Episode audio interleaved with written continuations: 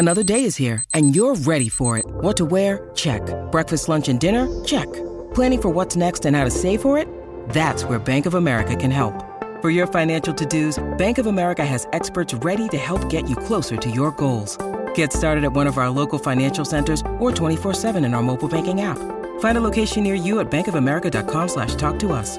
What would you like the power to do? Mobile banking requires downloading the app and is only available for select devices. Message and data rates may apply. Bank of America and a member FDIC.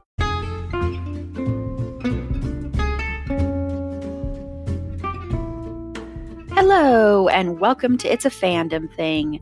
I'm your host, Erin Marlowe, and each week I'm joined by a panel of guests to discuss all things fandom and pop culture, primarily from a female perspective. You'll find everything from fanfic to cosplay to Schitt's Creek to Supernatural and everything in between. So put on your favorite piece of fandom merch, set aside that fanfic that you're writing about your OTP, and sit back and enjoy this week's episode.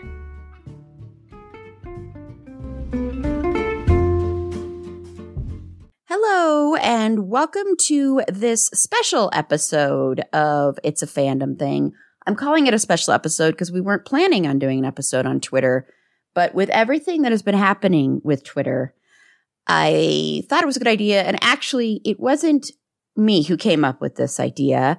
I want to give credit where credit is due. So, Tanya, they came up with this idea during our recording of Silver Linings Playbook. So thank you, Tanya, for coming up with that idea. So Tanya is on this uh, recording. And so this one is actually a recording where we have four panelists, including myself. So a little bit different, but I thought with the subject matter, it would help. So, um, and I want to let you know, since things are changing constantly, like something happened today, the day we're recording, that if we had been recording yesterday we wouldn't have been talking about.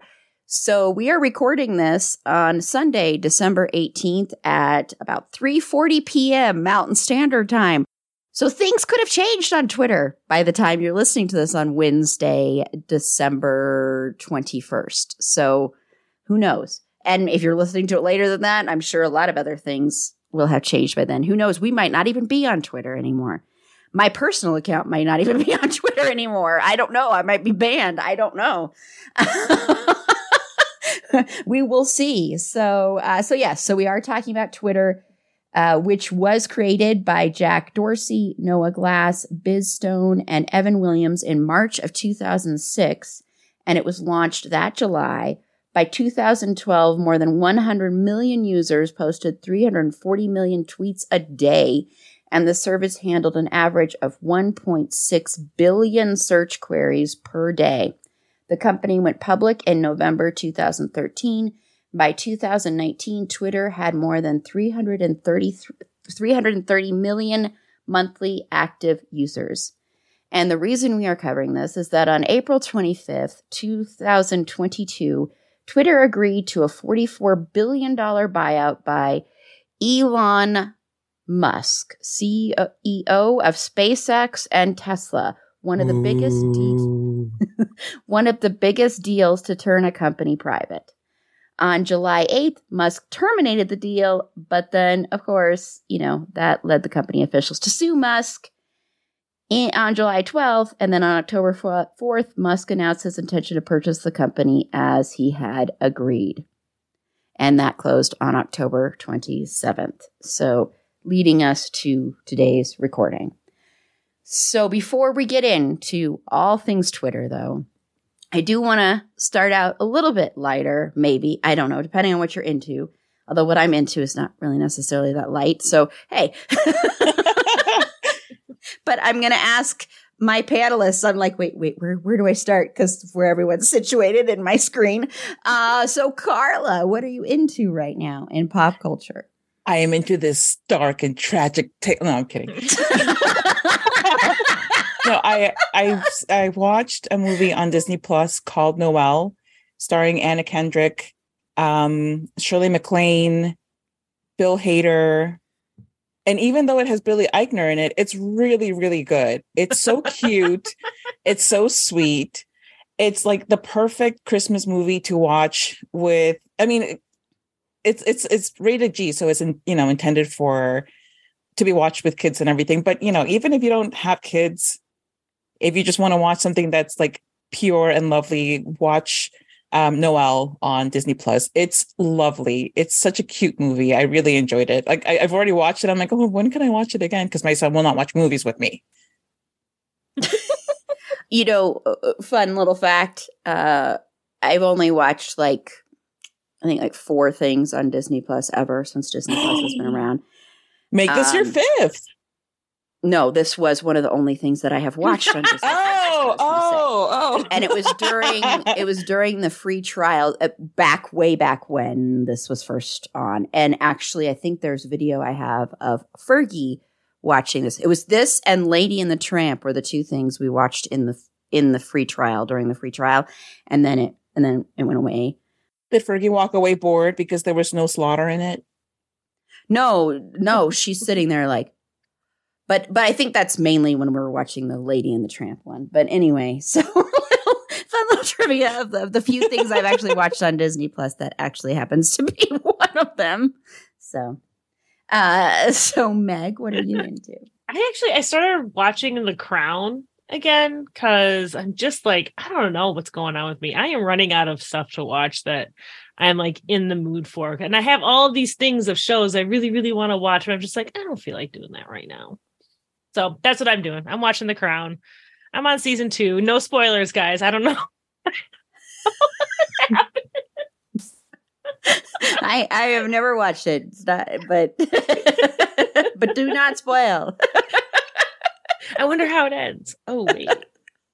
yeah, that's right after I finished watching the Harry and Meghan docu series. So apparently uh, I'm into the royal family right now, which is weird and uncomfortable. You're in a royal streak. I'm on a royal streak. It's because Carla made me watch Princess Switch. And so then I was like, you know what? I just want to be a princess. And then I watched this. I'm like, no, I don't. I definitely don't want to be a princess. and Tanya, what are you into? So I have been watching the show um, Welcome to Chippendales on uh, Hulu, and I need somebody to watch it and talk about it with me because I okay good because I am not watching it for the stripping. Like I don't care about that, and everyone's laughing at me. They're like, "Oh yeah, you read it for the articles." like no, I am watching it for the weirdest, wildest. You can't make this up story uh, because it's for my I'm Gen X, right? And for people my age, like I was a child, like 10, 12 years old, but I knew Chippendales. Like their branding was wildly successful. They were in people's homes, like on Donahue and Oprah, like in ways that you would not have expected you know a stripping show to be familiar and a part of pop culture and i don't know how to explain that to my kids or younger people like how big of a deal they were i mean like playboy but I guess I think they even had a better reputation or a more um, family friendly isn't the right word, uh, progressive ish reputation than Playboy. At least that was my impression as a as a young tween slash teen. Uh, but the story behind this is just wild it's it's yeah. just i don't get into true crime very much but this is this is the kind of stuff where i'm like i can't I had to like go ruin it for myself and read the whole Wikipedia about it. Um, so yeah, if you haven't, and the performances, it's a show. It's one of those shows where you're like, okay, the show is fine. The performances are fantastic, also. So yeah, yeah, very much enjoying that. I agree. I had two things picked out, and that was one of the things. So because just deciding which one, and so you made the. But yes, I, I'm watching it too, Tanya, and yeah, it's um it's very very very interesting and i do agree about the performances and it is a true crime it's that's i mean that's what it is it's yeah that's so, the only like yeah. true crime that i will be watching probably ever is if there's weird um, politics and stuff yeah. involved and yeah. it's and it's also has to do you know there's a lot of racism involved in it too yeah. and then of course um, a lot about women and and you know women actually you know like one of the lines in the first one is, you know, well, we're women, we get horny too, you know. it's like So, yes, yes, that, that's it's a good one. So, Tiff, what are you into? So, I I don't even know where I watched this. This was ridiculous. I watched something called Blood, Sex, and Royalty on Netflix. It's only three episodes. It's like They're like 45 minutes a piece. Basically, it's the story loosely based on King Henry VIII and also Anne Boleyn and their very volatile marriage. They they I love advertise- it so much. well, they, so it's it's touted as a docudrama, uh, heavy on the drama part of things. And my biggest issue with this is like there's source material about how these folks looked, and they always get it wrong. Like without a doubt, they always get it wrong. It's never correct. Catherine of Aragon was not dark haired. It is sourced. She had blondish, reddish hair. Why is she always dark haired? it's How ridiculous. else will you know she's from Spain? I know. How else will you know she's a Spaniard? Well, Tiff, you know, it's all because of the racism against blondes.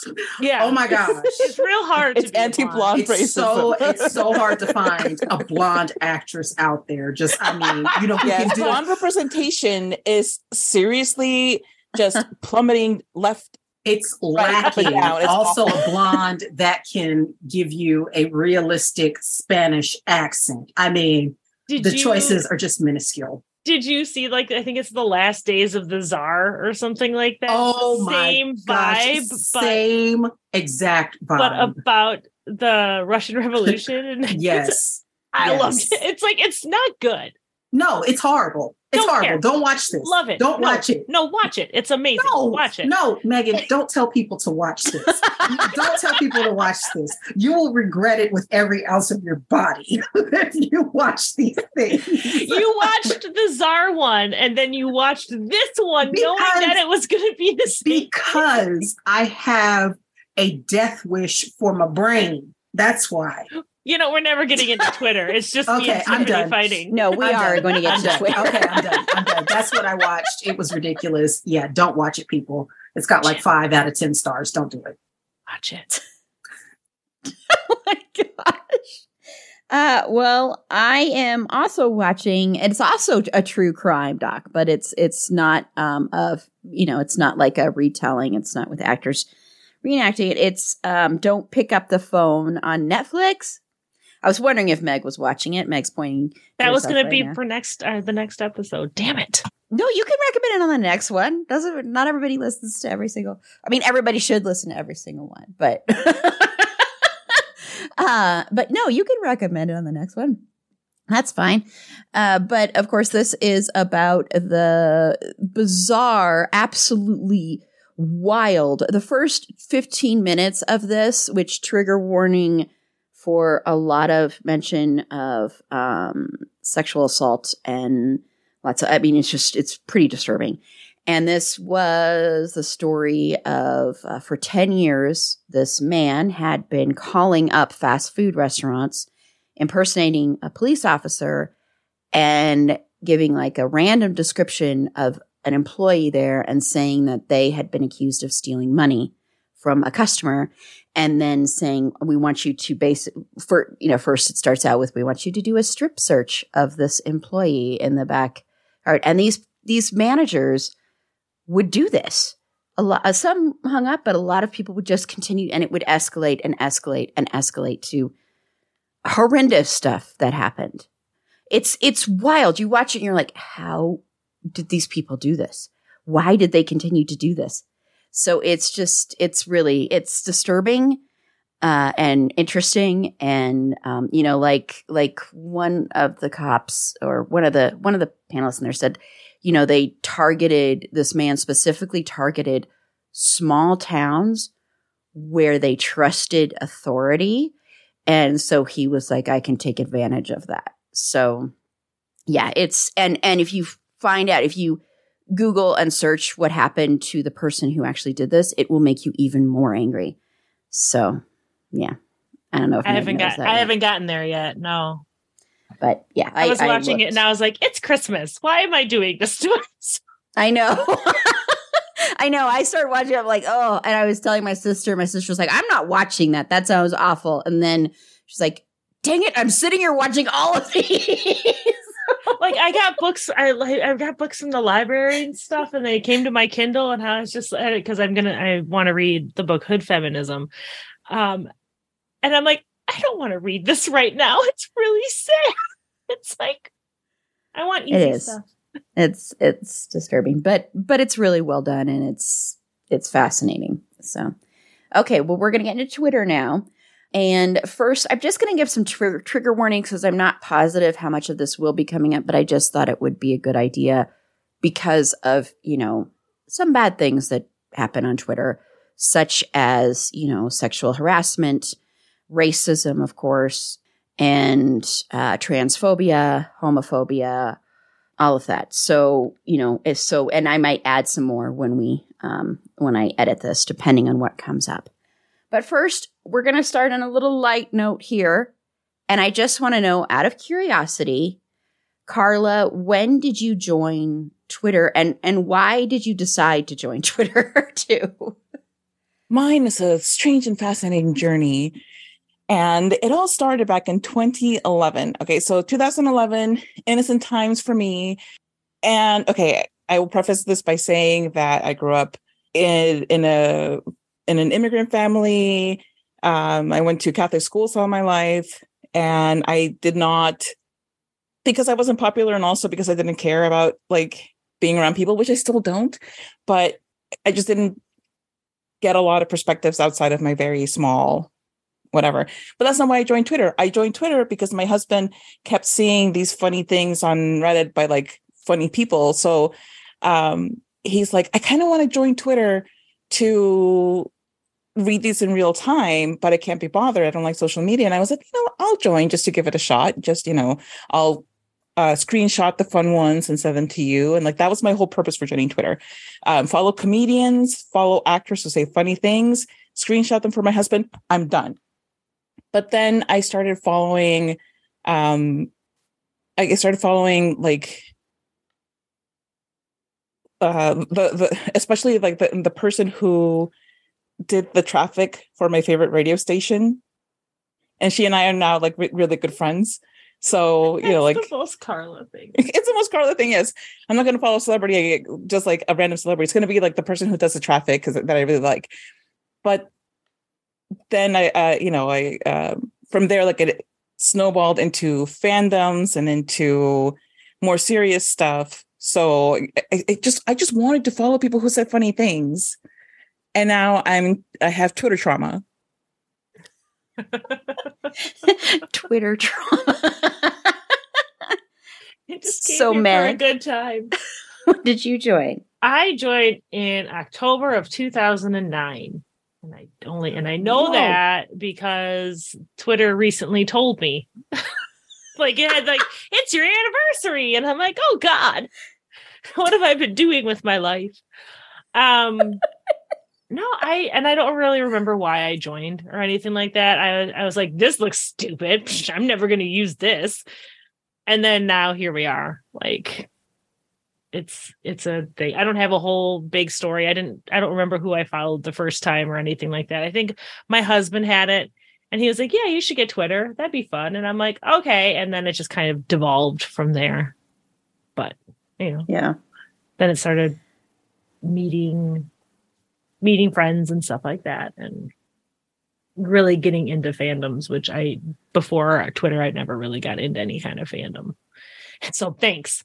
Thanks twitter. Maybe twitter dying is not such a bad thing. No.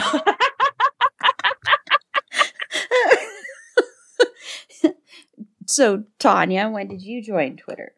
I think I just looked it up and I guess it was April 2010 for my personal account. And I think I joined because uh, that account shit my dad says was really, really popular. And I wanted to tweet jokes like that. Um, that were things Levi, my my partner, had said. Um, and I think that was why I wanted to tweet that and not put it on Facebook where my mom and my family and relatives would be like, oh, you shouldn't say that kind of stuff on the internet. Blah, blah, blah. Right. Um, and but I think I ignored it for a while, and then I mostly used it for um, professional reasons. Honestly, like for following academics. Academic Twitter is pretty big. Like it's a pretty big part of Twitter. A lot of academics who had not been on social media in other ways were were posting things and sharing their work and sharing um, versions of their work or tweets informed by their their work. And I'm a sociologist, so I found that really interesting and useful, and used it to inform myself and educate myself a little bit um, in that way. And then I have a, a, second account that is for my research project um, that's been active since 2016. And that was to connect with people in fandom and who are doing uh, fandom related charity work and activism and things like that. Mm-hmm. And Tiff, when did you join? According to Twitter, I joined September of 2013. And I think it was more so that I was just kind of bored um, because I didn't like I at, even at that time I didn't like Facebook. Um, I wasn't a huge fan of Instagram; it just wasn't my jam. Uh, Twitter seems to be more interesting to me because it was people like from all walks of life. You could talk to folks in different countries, uh, whereas I think when you honestly, when you friended people on Facebook, it was going to be people that were like in your immediate circle or people that were like your extended family, and that was it. But Twitter opened up like a world full of people. Now I have, you know, very close friends, obviously, Erin in, in Colorado, Meg in Wisconsin, Carla in Florida, you know, and all these other folks. Um, we've traveled together, we've met up together, and um, you know, and the fandom piece also, you know, we all met through the Mindy Project.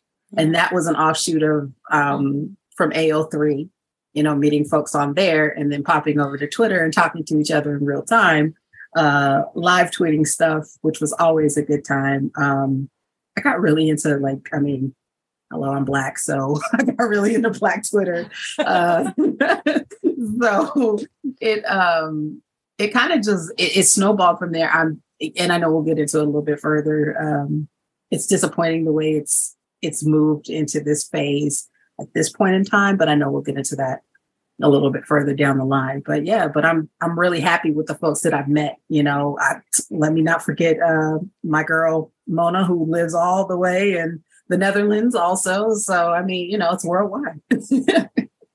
well, I joined in December of 2012. The podcast joined in October of 2019. But um, the reason I joined Twitter, I didn't want to join Twitter just like I didn't want to join Facebook. I, I have always, I didn't want to join MySpace. I have always been kind of apprehensive of social media sites for a long time. Like I would be very, even though I love them and I'm on them all the time, I'm always kind of like, uh, I don't know, if this is a good idea. Uh, and I joined it because I was taking classes through an acting school here in Colorado. And one of my fellow classmates fellow students uh, was like, you should join Twitter as a way of marketing yourself. And so when I first joined Twitter, I had my full name, the name that I was going to be going by. So it was more like something I was using for a marketing tool. And I barely used Twitter. Like I rarely was on there. I was like, this is the stupidest thing in the world. I don't care what someone, it, you know, I don't care about these little like, you know, microcosm stuff of like, you went there, you did that. You did, I don't care. Who cares about that stuff? And then I didn't really get into it. I wouldn't, I would say until probably more in 2013. And that was more like, I think right around like the Oscars, I started tweeting a tiny bit more in 2013. And then, um, you know, after I was hospitalized in 2013 and then got out of the hospital, it actually became kind of like a place where I could feel safe to have fun and because I was recovering from the trauma of that. So, um, so it was, it became a fun place for me and a place to connect to people and to feel okay about myself, I think is the best way to describe it. And if, and like Tiff said, connect to people that I would have never connected to with Facebook. Cause yeah, Facebook is very much, you know, your own circle. Facebook is not like Twitter. And then I was like, oh, and it's cool. This celebrity's on here. Oh, this is interesting seeing what they have to say. And this creator. And then, of course, branching off and then f- fandom stuff too. Um, which the only other thing I'd done fandom wise was through IMDb and um, through the message boards there. And I had a lot of friends through there. But, you know, this was like totally different and live. I actually, I also liked that we were just live and everything was happening in the moment. And it was just really interesting to meet people and go through the different changes, like the character limits going from what was it like 100 and something to 250 and that was a huge deal and all that kind of stuff. So yeah. So it became kind of an addiction but a good addiction. And there'd be times leaving it but times coming back. And i'm very very heartbroken about what's happening with twitter honestly. I would not be as heartbroken to be honest if this was happening to facebook i wouldn't care as much if this was happening to facebook oh so, yeah yeah, I would be like, okay. Like, I would be like giddily, you know, dancing in a corner somewhere. I'd be like, good. Now I can actually get off of here because, yeah, because uh, I find Facebook a lot more toxic than Twitter in a lot of respects. But, but uh, well, until now. This episode is brought to you by Shopify. Forget the frustration of picking commerce platforms when you switch your business to Shopify, the global commerce platform that supercharges your selling wherever you sell. With Shopify, you'll harness the same intuitive features, trusted apps, and powerful analytics used by the world's leading brands. Sign up today for your $1 per month trial period at shopify.com slash tech, all lowercase. That's shopify.com slash tech. Okay, so now I still want to stay on the positive side. We're still going to stay on the positive side a little bit here. So I want to know, Carla, why is Twitter important to you? And do you have any favorite memories from your time on Twitter? Oh yeah. Um, Twitter is important to me because like I was getting at earlier, it really expanded my viewpoint outside of just my, you know, my Catholic upbringing and my um, immediate area. And even though like my my progression into just the absolute rabbit hole of being concerned about everything in the world it really started with finding out that yeah i'm weird but i'm not that weird and that there are people who are weird like me in the world. And that was like a very big thing for me because even you know like my friends that that i've had since i was little you know like my, my friends in mexico that i'm so close to that i've known since birth my friends that that i've had since i moved here to the us none of them really get some of the things that are important to me you know? They don't really get like the the fandom stuff especially is really hard to explain to somebody why fanfic means so much to me or why it's so important to me that Castiel is canonically not straight. Those are things that, you know, uh, people might humor you about them, but they'll still tease you about it or they'll still just, they just, they just won't get it.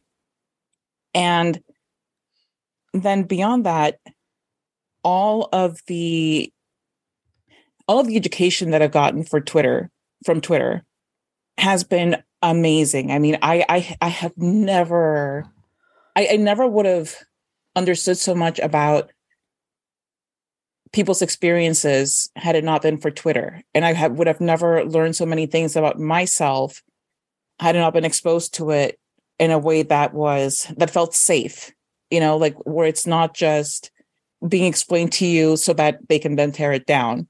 It's it's people just being humans having experiences and, and you suddenly being like, oh my God, that totally explains why I feel this way, or you know. But I, think that the most important thing has been watching revolutions happen in real time. I, I, think for me, like a big turning point was the Arab Spring uprising because that was the first time that I really paid attention as it happened um, to something that was so big and that impacted so many people in profound ways that our media in the US was not really giving profound coverage on. The, the coverage that that that we got was very, you know, it's very white, very American coverage, where you're not uh, they don't really go deep into detail. But even they started being more nuanced and more. They started giving better coverage because of Twitter, because people were, you know, uh, res- uh, replying or quote tweeting or whatever it was at that point, saying, "Well, you're missing this information," or "This is the perspective of this person who is actually there."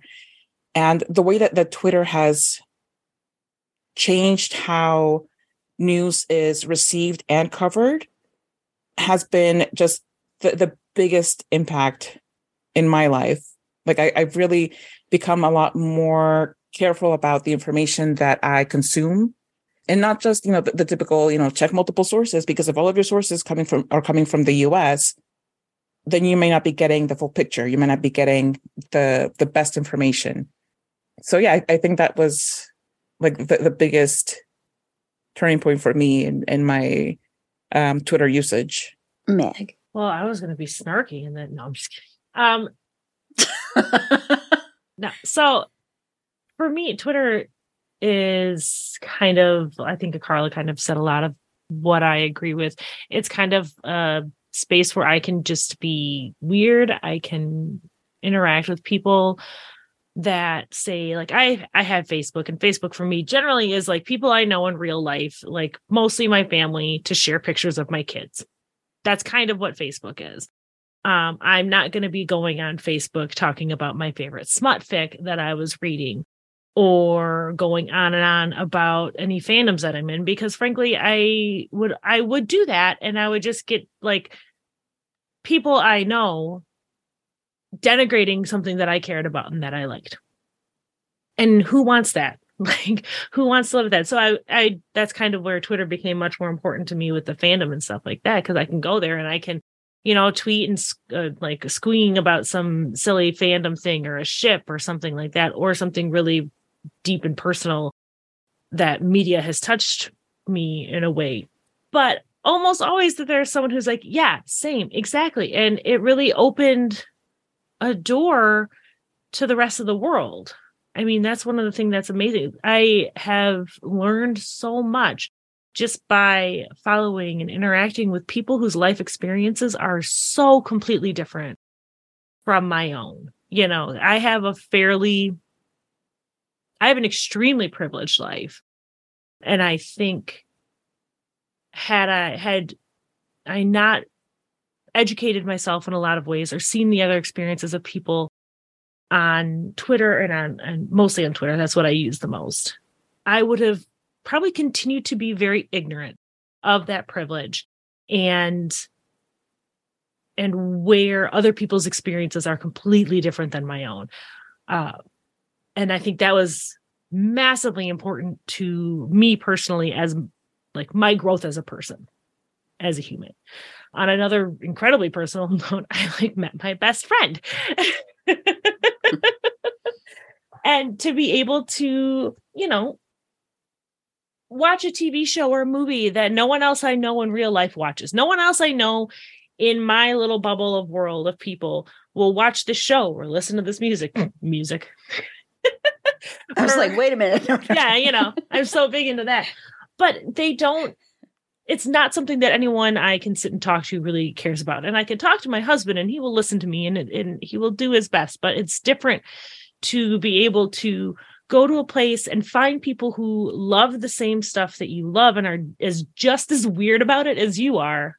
Mm-hmm. To have that interaction and to have that camaraderie. And I think it made our world so much smaller in that way. And there are, are good things and bad things to that too. And like it's real rough when all my friends live hundreds and thousands of miles away. But I think barring the misinformation, which is really a horrifying and awful thing that we are seeing a lot of in all social media, but it's really easy to tweet something out and have it go viral or whatever and have it be the wrong information, have it be and be downright harmful.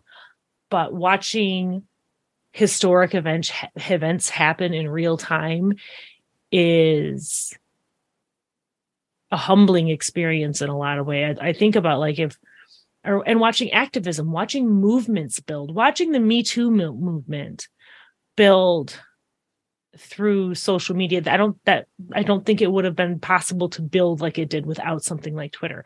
Watching Black Lives Matter gain this momentum and this attention that has been desperately needed on this situation because it became so, everyone was talking about it and they were talking about it on Twitter.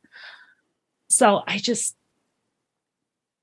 it's incredible it's it's it's like a massive town square basically is what it is an, an international global town square and it's just one of those things where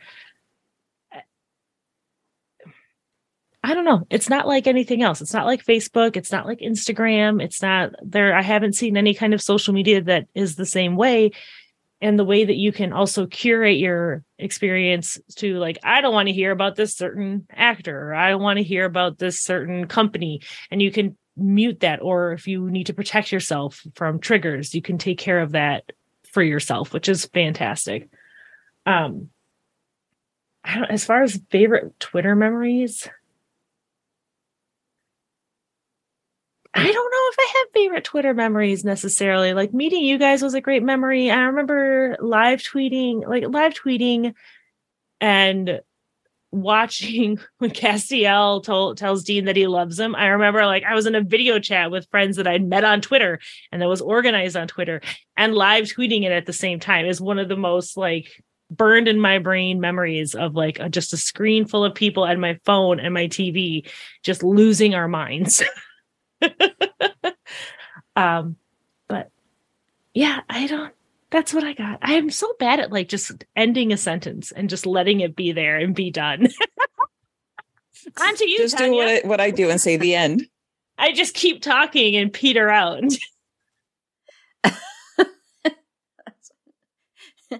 so Tanya, I think we need a like a talking stick, um, a virtual talking stick. Um, that's okay, and then you could pass it to me. Um, cool. Yeah, I think I I'm glad you brought up social movements uh, because for me that's that's what Twitter that's what's been the most exciting and fascinating as a social scientist who looks at the way fans and fandoms are becoming like social movements and using social media in order to advance social justice causes. That's that's what has been most interesting to me about it.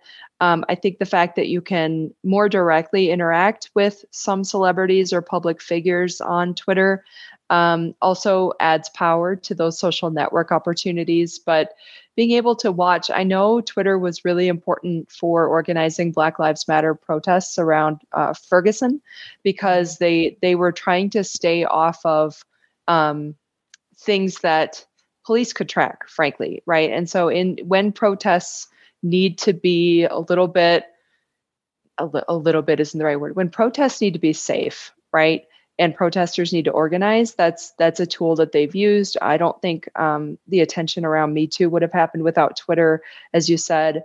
For me, one of the most exciting things I saw on Twitter was um, disaster response. So after Hurricane um, Harvey and um, let's see, Maria in 2017, fans got organized and started looking at Twitter for the hashtag SOS Harvey. And they um, started to like connect the the volunteer Navy people, so people out with their boats and things, to connect them with folks who needed rescuing from their homes who couldn't get out of their homes because it was um, flooded, you know, so much. And those people who were in that situation couldn't use 911. The cell towers weren't working, so they were going to Twitter right? So those disaster responses like that and literally saving people's lives because a bunch of nerds got together and were like, "Oh, let's let's we can do this. We got people all over the world through this network of fandom, right? And we can like get online and be monitoring and connect people to the services they need and they saved like I don't know, thousands of people, hundreds of animals um, in that in that effort. So things like that for me are just really show the the possibility of what you can do with with something like this when you've got the dedication and the organization of really passionate folks. Um, so that was that was amazing. Like on a personal note for my research project and looking at fandom it's been so helpful to be able to connect with people directly on twitter see what they're doing. They can reach out to me ask questions right things like that has been has been really um, you know just vital for a small academic who wouldn't otherwise be able to connect people all over the world.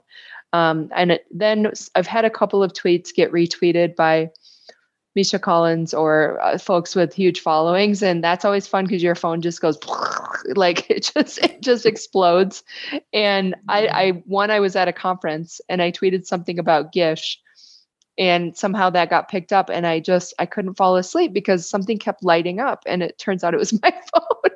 It kept waiting so it was a good reason to be kept awake but you know, that's all really exciting because you get to kind of promote this very nerdy niche you know area of academia and and fan studies and things like that. So those things are really you know the ability to provide rescue services to provide support watching the way that wynonna earp fans or supernatural fans have focused a lot on providing mental health support just fan to fan kind of like hey i'm even just somebody who's like i'm sorry you're going through that like here's a resource or i you know feel free to chat with me about it.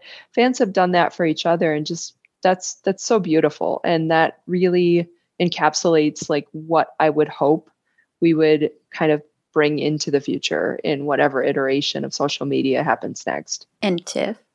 Just to reiterate what everyone else said about the visibility and viability of social change uh, really hit home for me uh, as a Black woman. Um, Me Too wasn't necessarily the, um, I think, the catalyst for me to like really start paying attention to sexual assaults, sexual, sorry, trigger warning, sexual assaults, sexual um, harassment, or anything like that. Honestly, it was um, Feminista Jones' constant uh, reminder of how Black women are not listened to in terms of when we report things, of when we say, This is what happened to me, this is what happened to my friend, this is what happened to my sister, my, my mother, my aunt, whatever. Um, her constant knowledge was kind of what I think expanded my mindset on what the possibility of Twitter could be. Ferguson was a huge thing for me because it was mind blowing when you saw in real time the racism and the militarization of police in this country, in the US. Uh, the fact that, once again, trigger warning, they left Mike Brown out in the street for more than 12 hours in the heat, uh, completely disregarding, you know, any type of respect for you know, a US citizen for a person. Like you strip away people's humanity when you do that. Um, that sort of thing and the protest that came around after that was hugely mind and eye opening for me. Um, even though my experience as a Black woman in the LA area is a lot different from the experiences of Black people in majority Black communities like in the South and in the Midwest. Um, not to say that I don't have the same, face the same racism and same misogynoir that a lot of other Black women face, but I think it's a little bit different when you have a community that is like 90% Black and you have a police force that's 100% white. It is a lot different because you have, um, you see the distrust that's built up and that's always been there. And it it can't be alleviated. It just can't. Um, and like Meg was saying about learning about social movements in other areas outside of your own lived experience, that's huge. Standing Rock was a huge eye opener for me, a yeah. huge eye opener um, because Native voices are so, so muted in the US. Like, I mean, that the fact that every single treaty that they've ever signed has been completely decimated, completely decimated. It is so important to have those voices let us know what is happening in, you know, and I'm just saying this as they say it in Indian country. Um, this is their land. They have the right to tell to tell other people what they plan to do with their land. The land back movement is so critical and so key to alleviating and avoiding the climate decimation that we're seeing, you know, the climate change that we're consistently seeing because of fracking and because of um, deforestation deforestation. I know what I just said. It's Sunday. I'm sorry. I'm thinking about I have to go to work tomorrow. I'm not On there. Deforestation. um, it's you know, it's a huge, it's a huge mind-blowing thing for me to know what these folks are trying to do and what they're trying to get us to see. That is that, that is an amazing, amazing thing. The other the, another thing because we see in the US the extremely biased attitude our politicians and our media have toward the Zionist state of Israel, it is huge to listen to Palestinian voices on that and what is happening in the Middle East and in that area in particular. Um, it is uh, when you get into what is essentially an apartheid state and you see how Palestinian people are being consistently tortured and consistently wiped out by an Israeli government, it is it, it's awful. It's absolutely awful. And Twitter was the one. Twitter is the platform that gave them the opportunity to share this with the world. Kind of segueing from that, favorite Twitter memories. That's hard because there's a lot. I mean, honestly, there's a lot. Like, you know, like Meg was saying, you know, meeting my people, meeting my, you know, my found family, and that's what I consider you all to be my found family. Um, that, you know, it warms my heart. it gives me the fuzzy feelings. Uh, Erin and I just saw each other in October. We got to be one degree from Fenwick Rock, which I still win. I win.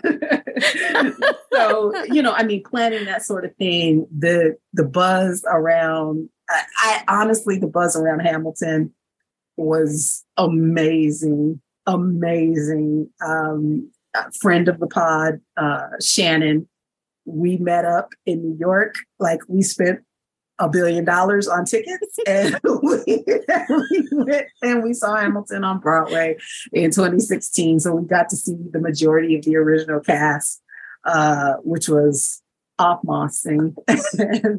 uh, I just have I have so many warm and and fuzzy feelings about the people that I've met.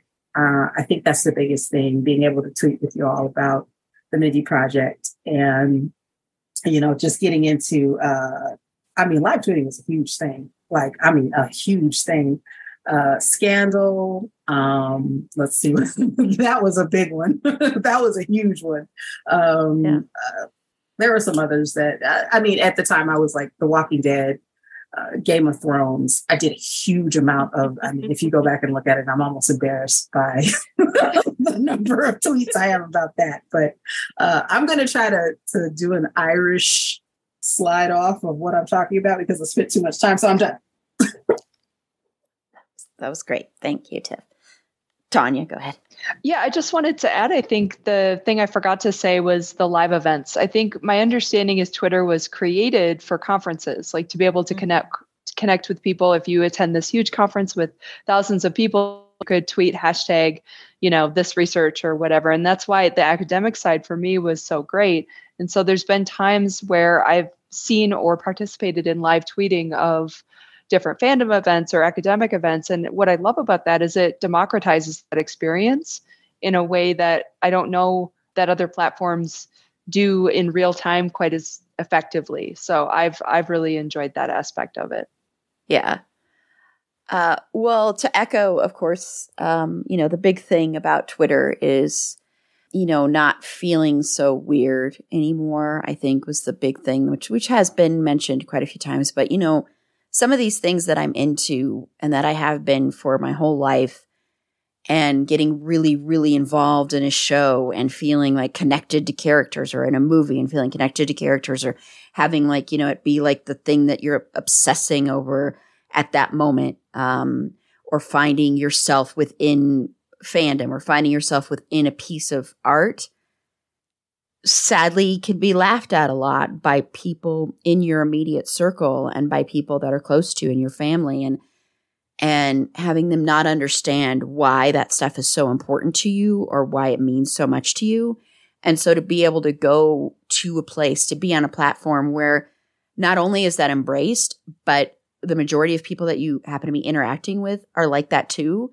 And it doesn't matter, you know, age, anything like that, eh, or location, anything, you know, it's just you find this community of people that do not look at you, look down on you because you love a piece of art or media or because you find yourself in that or because you can collect merch for that or because you do that. They're not going to laugh at you um, you know, there might be playful teasing or whatever, but there is never like that feeling of shame that I think a lot of people like to do with people who are involved with fandom mm-hmm. in any kind of way. And so that has always been like one of my favorite things with Twitter. And granted, I found a lot of friends locally through Facebook, honestly, but that was through like supernatural groups. But Twitter is where I first found like a fandom home that wasn't like a message board where it was live stuff where I felt like I could really connect, you know, to people who shared the same interests as me and weren't going to judge me for my interest and we could have healthy, fun debates about a character. And it's just, it's helped me feel so much better about myself personally. Um, that I, I, I just really will. It's just, it's hard listening to all of this. I have to say is very sad to me because of the fact that we could be losing some of this. And it's been a literal lifeline for a lot of people. I know, you know, for me, I think Twitter helped me personally get to the point where I felt comfortable voicing my own traumas and where I felt comfortable being open about my own mental health and my own mental illness and my own struggles with that. And yeah, the podcast has helped with that too. But I think Twitter was kind of the stepping stone and mainly because I found other people that were already being open about it. People that I respected, people that I admired, people that I'd become friends with through fandom. It was incredible. And you know, and uh, you know, again, echoing that I met so many amazing people through uh, through a show, through a comedy show, through a show uh, uh called the Mindy Project. How uh, you know, on the face of it, you're like, how in the world can something like that necessarily lead you to find some of the most amazing people you've ever known in your life? And that's the beauty of art, I think. And then the beauty of Twitter celebrating that art. So that is one thing that I will always cherish so much. I would not have my podcast without having met people within fandom. It just wouldn't, with us wouldn't exist. So that's another thing. And eh, it's just, it's such a huge, amazing, it's become such a huge, amazing, important part of my life that even though there are downsides, there are bad sides before all of this stuff happened with Elon Musk, it still has been more of a blessing than a curse until recently um, so yeah. And, um, as far as like favorite moments and stuff, it, it, it is really hard to choose. Uh, because I do think a lot of, you know, the, the social movements and watching that, those are all inc- incredibly impactful and, you know, learning from other experiences and thinking, you know, before I joined Twitter, oh, I'm so open minded and I'm ahead of everybody else and I'm so progressive and I'm so this, that and realizing, no, I had a lot to learn and being open to learning and learning about my own shortcomings and um, learning how to be a better ally and knowing that there are going to be lots of missteps and to learn from that and not get defensive about those missteps. And so I think as, you know, coming from a place of profound privilege, that was an amazing, a, a huge wake up call. And like Meg had said earlier. So that that was a huge, huge thing too, as well. Uh, but I'm going to take some little lighter favorite moments here. the great gold versus blue, the the dress debate from years ago. I am apparently on the wrong side of that debate. I've never seen it as anything but white and gold. Wow. Ever. Like I've done all of the things that everyone tells me that you should do yeah. to see blue and black. Never, never once. It's white and gold. We're gonna now. This is gonna be a whole new debate. It's gonna be a whole thing. it was different for me on different things that I looked at. When I looked at it on my tab, it looked one way, and when I looked at it on my phone, it looked a different way. So something was going on with screens. I think for me, Nothing. It never changed for me. It not I like I That's looked amazing. on my computer. I've looked I it's that nearly destroyed humanity, Erin. I can't believe you brought it, It back. did. up. It was like hours. it did. It was like people were arguing over, and it was so you know, it was such a huge deal. And then when you had you know more like t- literal tragedies happening, you would hear people would refer to that and go, "Can we please just go back to debating the color of a dress? Mhm. Can we please just go? What was uh, there was another one with like goats or sheep or what was that one? Does any?" Everyone's looking like they like the, The these most goats or recent sheep one was is- everything is I don't cake. know. Nobody remembers. Oh, the cake thing. Where No. everything Thing is cake. Yes, yes. So so little things like that that actually, you know, are a great um release and like a great way of coming together around something that seems so silly. And and also a lot of the the celebrity interaction, I you know, as a geek and that stuff has been exciting when a celebrity you admire and like likes something you tweet I, I don't care. You're going to get excited about that. I mean, you you see celebrities get excited about other celebrities liking their tweets. So it's like that kind of thing where you get to all geek out over something. Like I said, you know, Jeremy Sisto used to follow me, and I remember how excited I was when Jeremy Sisto followed me, and how heartbroken I was when Jeremy Sisto unfollowed me. Oh, Beth Grant. Beth Grant followed me, and I was just like, "Oh my god, it's amazing!"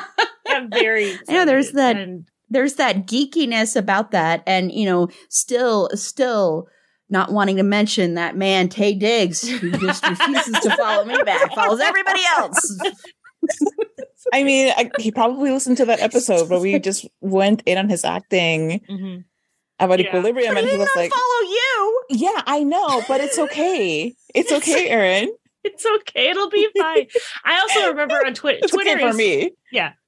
Twitter is where I think it was Tiff and Carl, and I can't remember who all got me watching Buffy. And I remember watching Buffy the Vampire Slayer for the first time as a full grown adult Yep.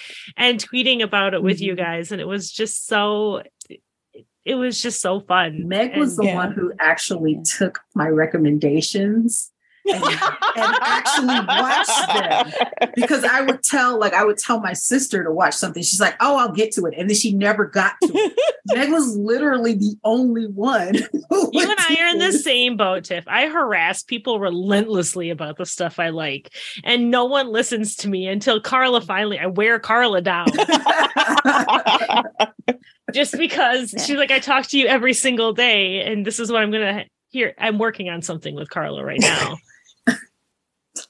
well and and speaking of that though like with tiff tiff and i little uh, tiff and i would be would watch shows nobody else was watching with us. We would be if if tiff wasn't online or i wasn't online no one would respond to our tweets about bates motel or the path. We were the only ones like we were like watch these shows They're so they're hurting i know i know and the path which got canceled on a huge a huge cliffhanger. cliffhanger. A huge. We're still bitter about this, folks. We are still bitter about this. It's been how long, Erin? Like, and you four know years? what? I know. But you know what? know. Ano- Another huge thing from Twitter, the the campaigns to bring back shows or to have shows move from network to from platform to platform. Like, I Mhm. mean, the Mindy Project fandom was instrumental in getting uh, Mindy onto Hulu, which we regretted almost immediately, but it was still a very important point in television history because who knows if anybody would have continued that show if it hadn't been for the fandom very vocally on Twitter, like Well, flooding Hulu for please save our show, you know? and and look at look at how now our most of our television stuff is through streaming. It's really hard to get kind of reliable numbers. So production companies now look at things like is this trending on twitter? Are people talking about this? And it's it's it's crazy how like just tweeting about a show enough can save it can keep it from being canceled. Yeah, and bring the, the, back. the Look at reflection, the, lucifer yes, but but also you know, uh, art imitating life. Look at how many shows and movies, like you know, there's a successful publicist like, oh, you're trending now. You're you know the number one Mhm. trend in the U.S. because it's become such a big thing. Like if you're if you're not Yeah. trending at some point, then are you even on air?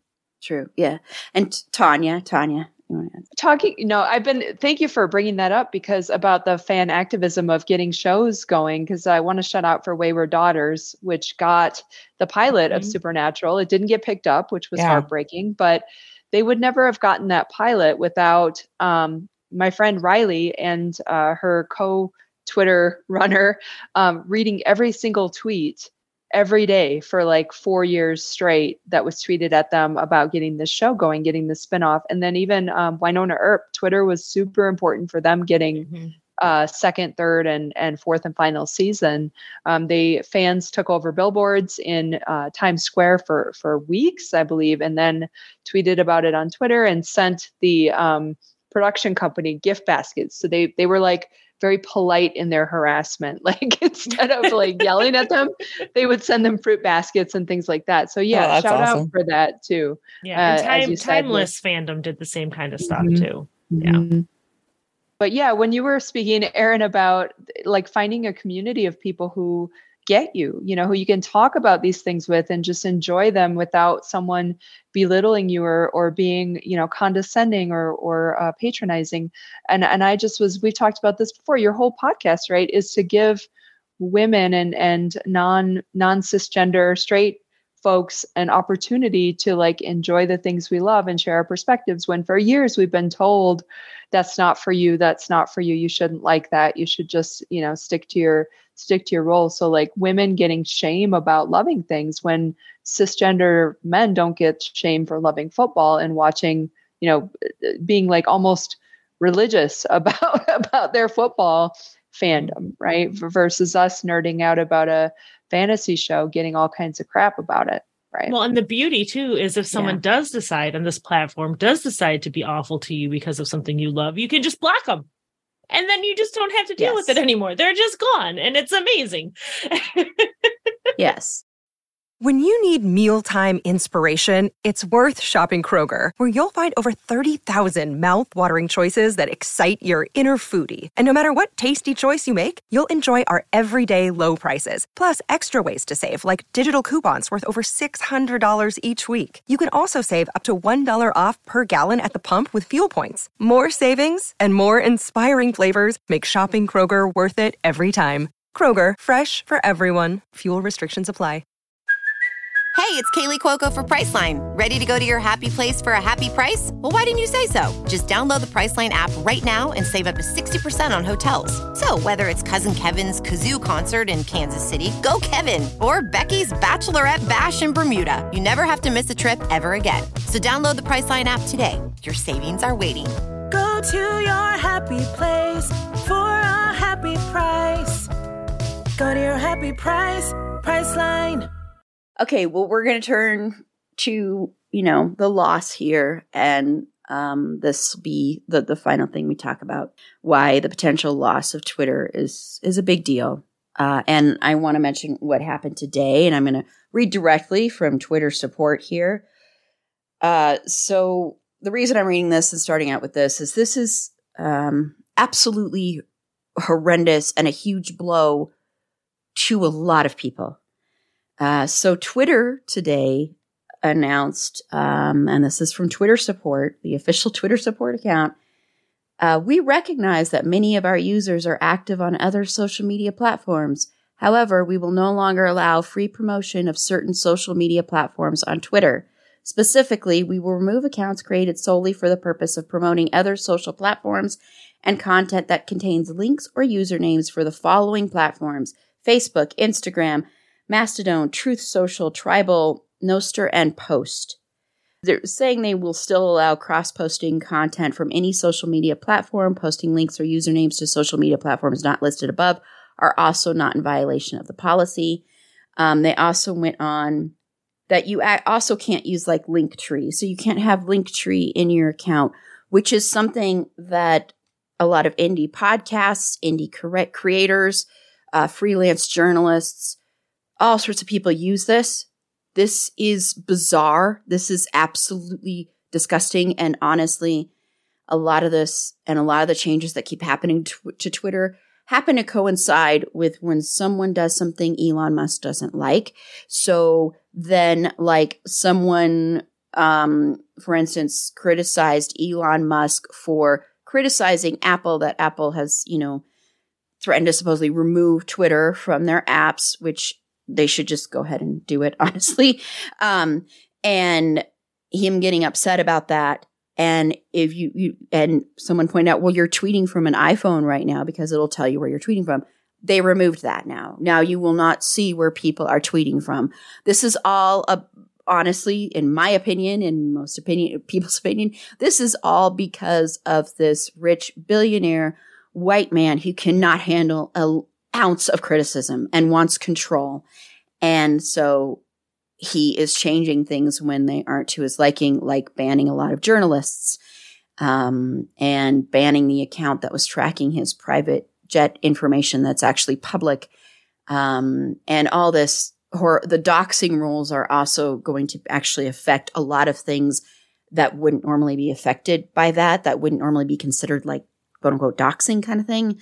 Um, I'm not as familiar with that. I was trying to read up on that, so I'm not going to speak too much on that. But if somebody else knows, please feel free to add that too. But so, Carla, why is the potential loss of Twitter a big deal to you? And then any other stuff you want to add about it? The first thing is all of those things that we were talking about, all of the social justice movements, all of the societal, all of the, the visibility to all of these facets of humanity that we previously did not know enough about or didn't have access to and that have changed our world view have changed how we view ourselves all of that is going to be impacted. It is currently being impacted by the way that twitter is changing. And i don't think that you know before this guy took over we would all joke about, you know, why are we on this health site? This place is where we come for like our daily dose of depression before we take our antidepressants. It, it you know, to, to a point it's true because being like super online is exhausting, it's draining, it's not good for your psyche. And as much as it's good to know about things going on outside of your own bubble, it can be very harmful if you don't take a, a, a break from it. But that's on a voluntary basis. That's with with us deciding, okay, I want to be fully immersed in this. This is how much time I'm going to devote to um, to this uh, pool of knowledge and all of that. But with the way that this is going, if that that's going away in a way that's very toxic and harmful and very, very, very white and very, very Republican there's no denying that all of this, uh, the, the reason that Musk took over Twitter was to silence people. He, you know, for all his talk about being, you know, extremely pro free speech, it's he, he's not. He's clearly not. He's a dictator, and free speech to him is speech that doesn't nag at him. You know, things he only wants to hear positive things about himself. He only wants to see points of view that support his points of view. Anything that goes against that, not interested in it. But it has a huge impact on people. And th- the first thing that comes to mind is the disabled community. I think few people or few communities on in the world will be impacted the way the disabled community has been because you know, for example, on TikTok, you see a lot about the the Iranian movement and what's going on in Iran as far as the um, um, the movement to allow women to cover their heads or not if they choose one way or the other.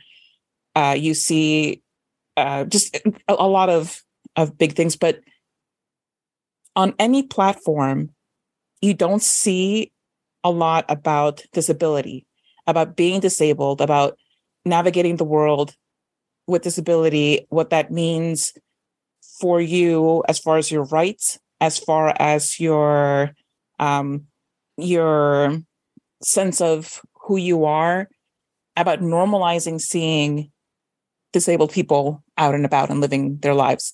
And there's a, a really great post by Imani Barbarin on her website, Crutches and Spice, titled With Twitter Crumbling, It Feels Like the World is Collapsing on Disabled People, where she writes, I don't want to leave the platform and I feel like I'm mourning it in real time. And I see that from like a lot of the of the disabled people that I follow, where it's just like, you know, this is where they've gotten, well, we've gotten like the most um support, the most uh connectedness, where you meet other people, where you find out about like oh wow that sounds a lot like what happens to me on a daily basis or like oh wow. You know i i i didn't realize that maybe this medication is something that i should bring up to my doctor. And just having your experiences out there openly like on twitter because facebook is so insular and um instagram you know now instagram wants to be like five different things at once but even back when it was just images you weren't going to get on the algorithm if you weren't i don't know if, if you if you didn't meet certain criteria for beauty. And certainly if you have a disability and you're using like you know as prosthetic or a mobility device or whatever you're not going to get as high in the algorithm as you would otherwise. So all of these other platforms may be great but they don't have the same it's not on the same playing field as twitter.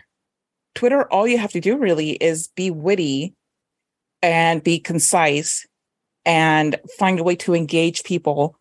And that's something that that's being taken away from from disabled people. And it's it's really disgusting that a group that already has so many so many ways in which we're marginalized the one place where it feels like you can build a community and get uh, like even financial support, like the GoFundMe's and the here's my cash app. Can you please help me with this medical bill? Can you please, you know, whatever? Do you know of any doctors in this area that deal with this? All of that is is going away. And even though, you know, Twitter being the dumpster fire that it is right now, the reluctance to leave it is because where else are you going to not only move with your entire community because people are are moving to other platforms, but nobody is moving no no uh, community is all moving together to one platform. Everybody is just spreading out and that's difficult to deal with because you're you know your family is being broken up for no for no reason other than this very rich person doesn't see the value in your existence. And that's the same thing with you know the response to covid. Nobody cares about marginal nobody cares about disabled people Nobody cares about masking through the entire thing. Nobody cares about um, the misinformation being spread about vaccines. Nobody cares about the misinformation spread uh, being spread about the consequences of long COVID because it doesn't affect you the way that it affects disabled people. It, it's just it, and that you know ties into this banning of journalists. The the sudden um, banning of, of journalists that happened a few days ago, like I said, the, the misinformation that's out there and that the misinformation, you know, it's it's hard to track unless you know what you're looking for. And if you're not an expert in something, you might not you, you may not uh, really be able to suss out the nuances between one and the other. But when you're banning people who can help you suss those things out, who have the the training to do so, who have the resources to do that, where do you get information now? And for one thing, you know, the it's very interesting to me that among the the social media platforms that they're post that they're banning um, for for promoting them is Post. Post is like a Twitter for journalists. It's very, very new. It's very, very buggy. It's not very, very populated, but it's the journalism of the thing. The fact that this baby website is suddenly in the crosshairs tells you everything you need to know about what the real goal of Elon Musk's campaign against democrat, uh, democratization of information. It's not about anything other than keeping people ignorant, which has been the goal of the Republican Party for a very long time, in an effort to suppress their them um, rallying together and finding the information that helps them advocate best for themselves. All of this is happening is, you know, a microcosm of, of what you're seeing in, in politics. It's a rich white man using his resources to keep everybody else down because suddenly they seem to have influence and suddenly people were listening to them and we can't have that. But so like I, like I was saying the the journalism the ban on journalists that just came all of a sudden. And th- this is a i'm going to say it's a slightly older article because it's three days old. On in the new york times that says twitter suspends accounts of half a dozen journalists and it's all because they started reporting on the account that was tracking um, his jet, which, like you were saying, is public information. But public information that he calls doxing, it's only doxing if it's happening to him. It doesn't matter if people are actually being doxed and being swatted when they're, you know, black women who dare get too uppity and demand respect for something and you have trolls who suddenly blast their information online. That's not doxing. That is just free speech. But when somebody compiles information about the owner of twitter that anybody can access that is suddenly doxing. The callousness and the blatant racism and the blatant anti-democraticness of Elon's purpose in buying Twitter is growing more and more clear and bold by the day because it was never about free speech. He's no free speech absolutist. He's no centrist by any measure. This is just somebody who wants to take away the the megaphone that people who have been shoved into the corners of society have been able to wield for the past 10, 12 years. Yep. Meg. Yeah. And I feel like almost as important. Yeah, Carl, that was amazing. Uh, almost as important, uh, the people who he's suspending, the accounts that he's taking off, are the accounts that he's reinstating. Literal Nazis that it's disgusting. Like everything we talked about, how the Me Too movement and Black Lives Matter and the Arab Spring, all of these things gaining momentum of people power, of marginalized people organizing and creating change for themselves, because God forbid anyone do anything to help. They had so people are helping themselves and the change that is coming from them. That's that's it. That's what he wants done. Talking about free speech, he's not they're not having Parler be one of these social media sites that you can't link to. They're not it Mm-hmm.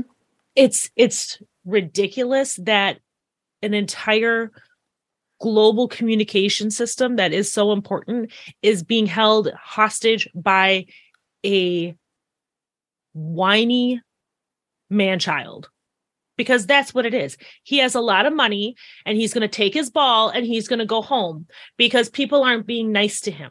Like, I, it's the most baffling thing in the world to me. Um, and we lose a lot. Like you said, the people that I know from Twitter, we're not all going to the same places and nothing is still the same. Like there's Discord, which a lot of people do Discord and stuff like that. And that's great, except it's not the same. You have your little servers, but I can't see someone like, oh, there's somebody I haven't talked to in a little while. Their tweet is on my feed and and have an interaction with them or someone I've never talked to before wind up on my feed and and I'm able to to get to know somebody else.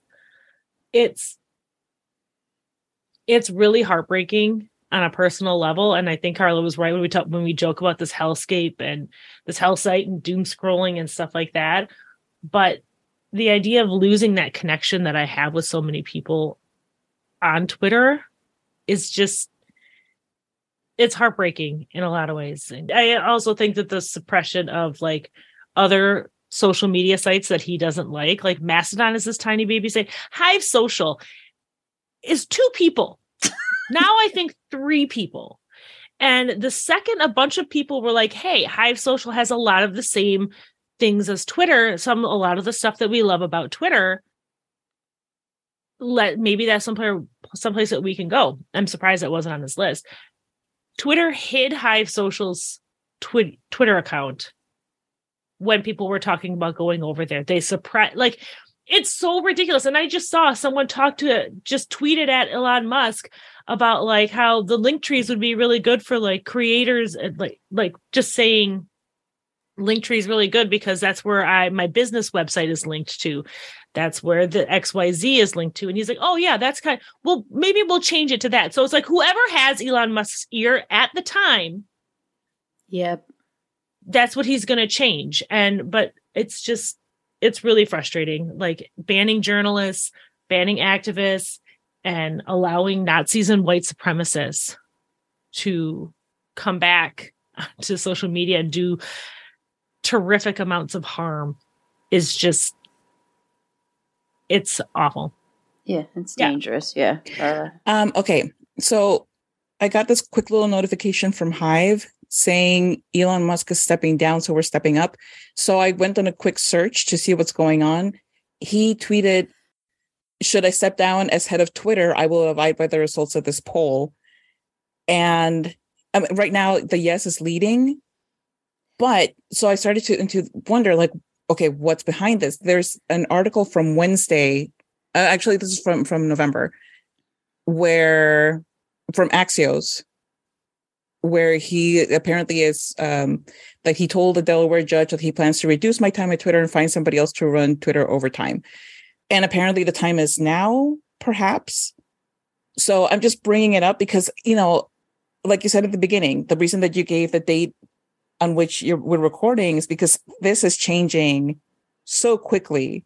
So this is just indicative of his state of mind and his constant meltdowns but also it's not necessarily a great thing if he did step down because he's the one appointing somebody else so who knows who else could be brought up and then we lose the accountability of constantly pointing the finger at him if he names somebody else so like he as the marquee name disappears but does his mindset and do his policies disappear with him yeah, I was going to bring up a. cou- I was going to read a few tweets that he just It's ri- recently yeah, it's did insane. to go along with what's going on. But I'm going to do that when I get to me. Well, and I was just ahead. and I just remembered like the being able to buy a blue check mark, being able to buy verification, and then getting mad when people I'm sorry. One of my favorite memories is everyone being Elon Musk on Twitter. I'm sorry. That was just hilarious to me. yes that was the Um, best. and his crybaby attitude after it. But the whole point of having a verified check mark is so that you know that that's the actual source. That's the trusted source that you are going to be getting that information from. And it's held to a higher standard. If you can, anyone can just buy a blue check mark. That defeats the purpose. And we talk about how misinformation is already so rampant in in social media and on the internet, and this just adds to that. This just takes away any and then of course like you can be official as well as very it's it's so, it's so stupid and now there's the yellow check marks it's all dumb i'm losing my mind at the Yeah. stupid twitter but now i now i'm finished It's, it's very stupid. So, so Tanya, Yeah, I'm going to preface this by by saying that I am absolutely not defending Elon Musk uh, because I don't I don't want what I say to be perceived that way. I think part of the issue for all of us is it's the capitalism. Like it is the state Oh, of absolutely. extreme capitalism as you're all identifying that we're in, and this is not this is not a public square as much as we want to treat it that way and want to use it that way. And I think ideally it would be that. It is a private company. Um, and they are beholden to stakeholders yada yada blah blah capitalism economics bullshit right? So in an and i tweeted this and we'll see if i get booted for it. If so I, I feel like it's a good one to go out on. I think what we need is a public social media network that's crowdfunded like npr or um, pbs that's beholden to the people uh, yeah exactly thank you carla for for i was actually i wrote down welcome to Tanya's Marxist Corner, kids. it's time. Yes. yes, welcome. It is come come closer, come closer. Everyone gets a share of Marxism. Um, otherwise, it's not fair. Um, okay, so yeah, so um, come closer, children, um, and let me tell you. Uh, yes, so I think that it what what the what we need is something like that because this is a new um, right. This is a new media in the way that we have public radio and we have public television and i don't know i was trying to think of a print version and i don't i don't know that we have you know like public print presses anymore but um, rather than just walking outside your house to a public space and hollering right this is we need a public social media service that is useful that people can use that has some some reins on it it can't be totally unfettered because otherwise you get you know Nazis. And and you know there has to be some some free speech with with uh, with guidelines, right? With training wheels or whatever, so you don't have um, incitement. But yeah, it just I don't know why that doesn't exist. Um, I don't know how to make it. I can't make it. It's just an idea, and I think it would be great that if it were crowd funded, and that way I know PBS and NPR are not perfect because our system is not perfect, but at least that gives you the option to know that they will print retractions or they will admit when they screw up and they will say, we didn't have good coverage on that or we got some listener complaints and they'll share them because they have journalistic integrity. And that's that's the real issue here is as much of a, a you know problematic figure Musk is. I, I think I I don't know if I made it a week this semester without complaining about Elon Musk. Um, but it just as much as he is a problem, it's it's it's the capitalism. And from a conflict theory perspective, if you want to look at this, like Carla was bringing up some points about this is intentional like you could see this in a Gramscian um, conflict theory perspective in terms of like this is an attempt to create a cultural hegemony so that everything that is tweeted supports those in power. The status quo stays the status quo because the masses assume Musk has the money and the power because he earned it, right? Because he's invented all this stuff when he did not. We know this. Yeah.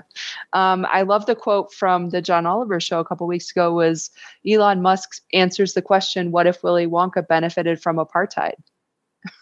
right? So i'm just gonna just gonna cite that source there. But yeah the we could take that conspiracy theory perspective or or sort of that that conflict theory perspective of this is intentional. And if once once people with less power find a way to use this and get some power the those in power the powers that be the institutionalized you know racism and, and people who want to maintain that hegemony they just squish it down right? And we could look at it that way um, we could also look at it as, again, not a public company. We need an alternative that is more balanced and fair and be and has some responsibility to all of us, like all the disabled community that you're mentioning. So one more point, I promise. So we're getting we're coming back to the comments on the disabled community.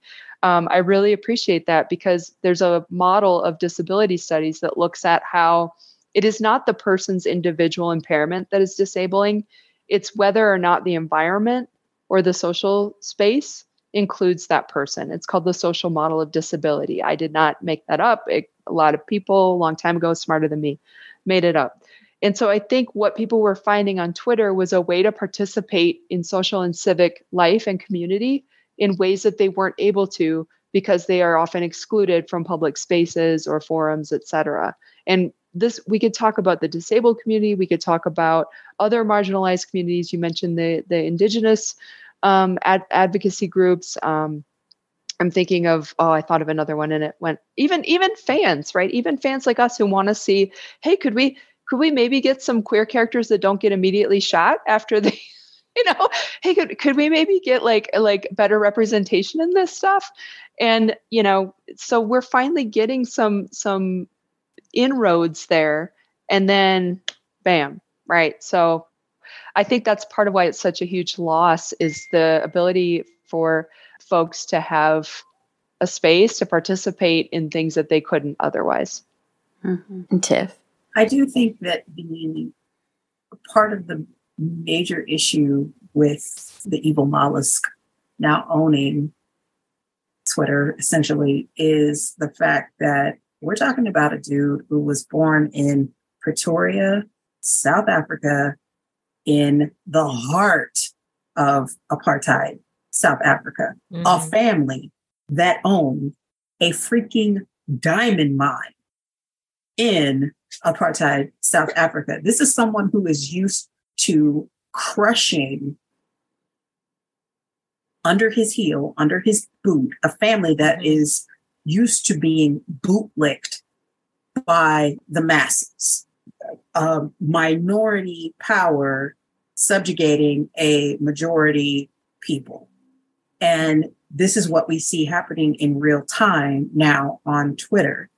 The disability advocacy that Carla was speaking so eloquently on.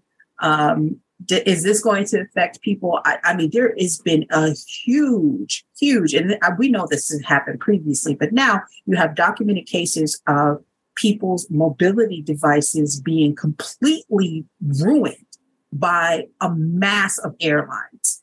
You see it. I mean, people take pictures of it. These very, very expensive mobility devices, such as, you know, um, mechanical uh, wheelchairs and things like that, being broken and unable to be fixed, you know, completely broken, and airlines not offering any type of compensation for this. So, is this because you are calling out an airline? Is this going to be now a thing where you can't do that or you get knocked off the platform because you are bringing to light something that is a part of a marginalized group because this whiny, disgusting white baby man is the one who's now running things.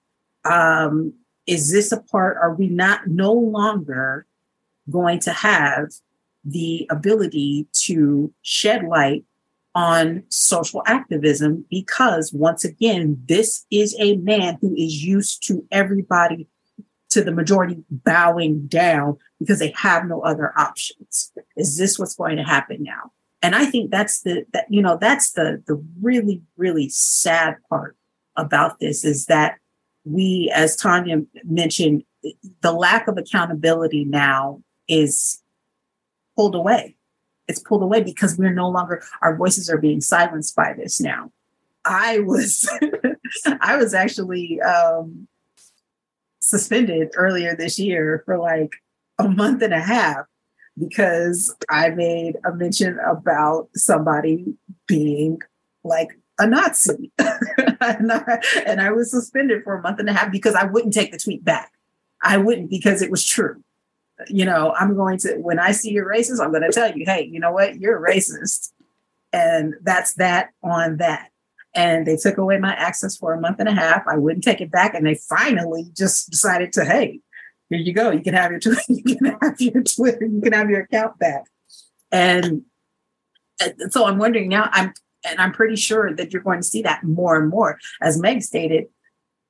Giving these, you know, these Nazis, these white nationalists, their accounts back.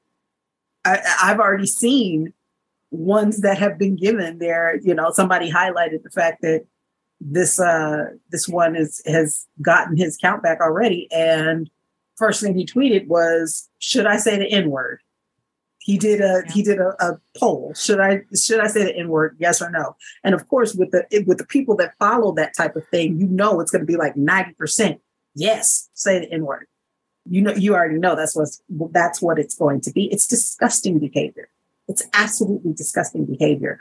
And the fact that our algorithm has to be for people in the US has to be sub, subject to that type of behavior is really really disheartening it's super disheartening and it's going to become more and more prevalent uh, if you stay on the platform it's one of those things where twitter is a the catch 22 because it's one way to get your information even though some of it may be misinformation but you're able to grab things in the moment when it happens, and then you can fact check your own moment grabbing things.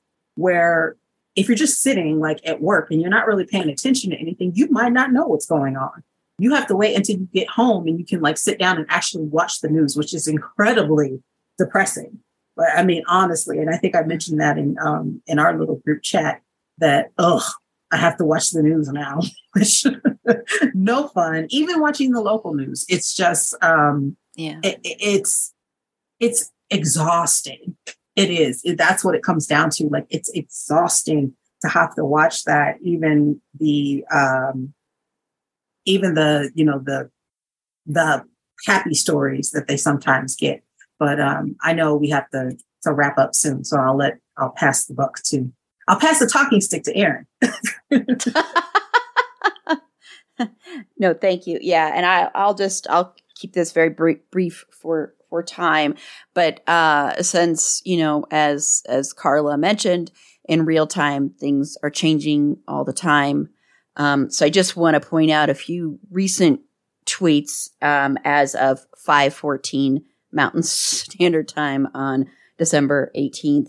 So Elon Musk did tweet out Going forward, there will be a vote for major policy changes. My apologies won't happen again. And um, he tweeted that out at about 4.30 uh, Mountain Standard Time. And then did, of course, the, the poll that Carla mentioned about should I step down?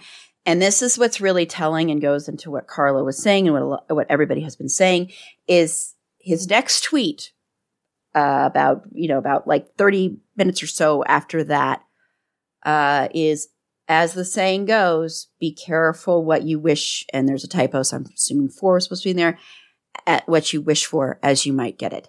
So that tells you right there that if if he does step down, which probably with what you were citing, Carla, he probably wants to step down and he's looking for a way to blame it on other people and not what is actually going to happen.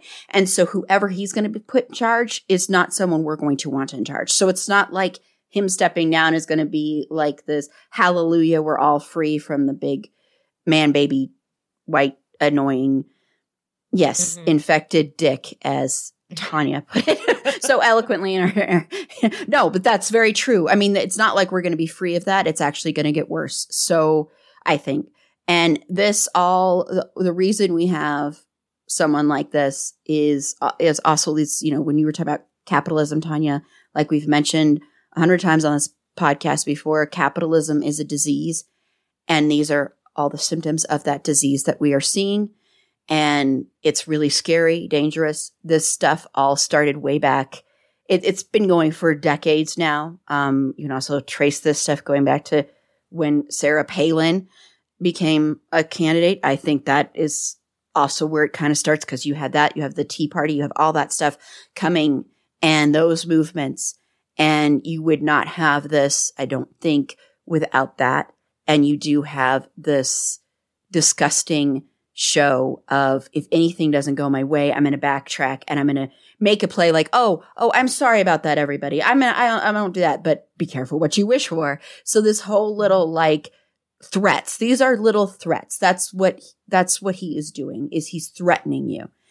And it's scary and it's scary for creatives. It's scary for everybody that relied on this. Anybody that was in a marginalized community, it's absolutely terrifying. So yes. And then quickly, I just want to say, um, you know, uh, as far as like on the creator side and, and, um, you know, and, and on any side, the way you can help is by speaking out about this stuff as much as you can and go follow the people that you were following before on other platforms that they're going to try and vet the platforms as best you can. I know it's not always possible, but the ones that are coming up. Um, and you know, that's, that's the big way you can, you can do it. So yeah. Okay. Well, uh, we're going to go ahead and wrap up. Um, we could definitely talk about this for another two hours and maybe we'll revisit this when I don't know, but we might revisit it at some point. So thank you all so much for joining me. So I'm just going to go around and have everybody say where they can be found. How to support them. So, Carla. well, I mean, I would give you my Twitter stuff, but like, what's honestly the point? Um, but I am currently on Hive at um, Mexicarly. That's M E X I C A R L I. I'm on Post as am I on Post as Carla Temis or as Mexicarly? I don't know. Try them both. I, I'm on there. Um, it's probably at, at Mexicarly with the name Carla Temis. I'm on where else am I? I'm on Mastodon at the social something whatever. I, I don't know the link offhand. It's I'm on Mastodon and I'm on Discord. Where else am I? I'm on uh Instagram at what am I there? Okay, at Carla Temis. You can find the podcast that May that Meg and I share, um, Bed, Wed, or Behead podcast, on currently on Twitter, but also on Instagram at bed.wet.behead.pod. And my website with my art and musings that I haven't updated in a while, but it still has pretty photos. So look at it anyway. The the front page is gorgeous. Just look at that, I guess. That is um carlatemis.com, C A R L A T E M I S.com. Awesome. Thank you. And Meg. Yeah, see, this is why I have the same username on all of it, Carla. so I don't have to try and remember because I'm an old. Um, you can find me on all of the stuff. Um, don't try and find me on Facebook. I don't. I don't want you there. No, I'm just kidding. Not unless you want to see a bunch of pictures of my kids and me just randomly posting stupid stuff. Wait, that's everywhere. Uh, but you can find me at Wisconsinac, W I S C O N S E N N A C H. Um, yeah, I am also on Hive. If you want to come follow me there. Um, but yeah, I'm on all the stuff at Wisconsinac. That's all. Thank you. And Tanya. Yeah, um, you can find me in the club, bottle full of bub. No, I'm just kidding. Um, yeah. So shorty, so shorty. I was gonna have something. Um, okay, no, you can find me on Words with Friends too. Um, if you can beat me at Scrabble, I'll follow you. No, um, okay, seriously, you can. I really do obsessively play Words with Friends. Um, you can find me on Twitter for now at AK Nerd Fighting. A K N and F are capital, or on Facebook at Always Keep Nerd Fighting. And I don't know, I'm pretty findable if you just Google my name. Sounds good. And um, Tanya, you have a novel. a? Oh, I have a book. Yeah, I have a book. I was like, I just talked. What? Uh, thank you. Okay. I was yeah. like, oh, did you mean Tiff? Um, You have no, a book? I was really confused for a second. Like, I know. I my name too. I was Tanya. No, do you mean Tiff? Um, okay. Tanya too. So you can also find my book in bookstores or available for pre-order. It's Fandom Acts of Kindness. Thank you, and it's um, it's out officially January third, twenty three. Um, but you can pre-order or you could get it from your library or any place that you enjoy getting it. Shout out for local bookstores. Um, yeah, and support small creators on Patreon like this podcast and all of us who donate our time will will also you know owe you a coffee or something too for supporting it Awesome. And go listen to our interview with Tanya as well. So, and Tiff, I can't wait to buy Tanya's book. So as soon as we it's wrap up, fabulous. going to buy it. um, well, for right now, yes, you can still find me on Twitter. Uh, I'm not there all the time like I was before, but if you tweet at me, I will tweet back. It's at who is Tiff is me. Um, my avatar is Grumpy Cat because I decided I was going to be a grumpy cat for the rest of the foreseeable future. So, but it is me at who is Tiff is me. Uh, I'm on Discord, also at Who is Tiff is Me with a bunch of numbers behind it. Don't know what that means, but it's at Who is Tiff is Me. Not on Hive yet. Guess I have to go and see what it's about because, you know, my people are there. So I will be eventually on Hive and more than likely at Who is Tiff is Me, unless it's taken. So thank you. Yay. Uh, yeah, I don't, I don't quite get Hive yet either. I'm on there, but I don't quite get it. So I'm trying to understand it. I made the second post today. I've made since joining. Uh, but this is, but this is Erin. You can, for now, you can still follow me on Twitter at E April Beauty. The E and the A and the B are capitalized. I know I joined Hive for personal, my personal account too, but I don't remember what, I think I joined over this, under the same thing. If I remember correctly, I was trying to keep it the same. Um, but be sure to follow, uh, sorry, to be sure to like the podcast on uh, facebook.com slash it's a fandom thing pod. For now on Twitter at fandom thing pod. No, it's in that one. We're on Hive under the same at, at fandom thing pod. We also have a Discord. It's a fandom thing pod. I once again, I will always forget that to remember what the numbers are, but we have numbers. I don't know, but I'm sure you will be able to find us. We haven't really done much with our server, but go find us. Uh, we're on Instagram at It's a Fandom Thing Pod. Uh, you can follow us on TikTok at It's a Fandom Thing Pod. Uh, be sure to check out our website, it's a fandomthingpod.com. And that'll have links to such things as our Redbubble store, Buy Me a Coffee, Patreon, which we are working on updating and changing our Patreon account. I have added a bunch of new exciting things today for people who donate $15. Amazing merch stuff that I have added in there for continued support. I added something else for $7 and then $3 you get bonus. There's a poll right now. So you, but you have to join, but a poll to decide what we cover in January. So it's between covering that true, true crime doc I mentioned, talking about the Winchester. So if you want to make me watch that show, um, talking about, um, uh, Firefly Lane. I don't know why I put that on there, but I did. And then, um, talking about the new, uh, Knives Out movie, Glass Onion. So yes. So there you go. Uh, so go to what's it? Sorry. I just got a lot of weird looks from my panelists. Um, anyway, uh, and our next episode is going to be a lot lighter. We're going to be talking about Christmas television and stuff. So that's going to be Carla, Meg, and Tiff again are going to be joining me for that one. And then, oh, really quickly, a really quick announcement here because I said I was going to make it on this episode and I almost forgot to make it. So apologies. Uh, the change that's coming to the podcast that starts in January with our first week, uh, our first Christian effing Bale week is we are doing two episodes a week still, but the episode on Wednesday is going to be different. What it's going to be is it's going to basically be what we're into and any pop culture events, any fandom news. So if there was any updates on Twitter, it would be on that kind of episode. So that's the change. So on Friday, you'll get like the main event is what I'm calling it, quote unquote. So like for our first January main event episode on Friday, January 6th, you'll get the very first Christian effing Bale episode for that month, which is going to be covering Empire of the Sun. So, but on the Wednesday before that, we'll be talking about what we're into. It'll be a shorter episode, but just I thought it would be a good idea to start talking about pop culture events, and it'll be with the same panelists that'll be on that week's Friday's episode. So if you have any questions about that, feel free to reach out to me as well. So until next time, remember, it's a fandom thing. Black Lives Matter and stop Asian hate.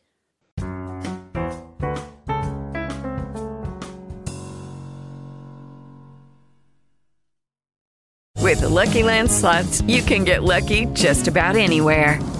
This is your captain speaking. Uh, we've got clear runway and the weather's fine, but we're just going to circle up here a while and uh, get lucky.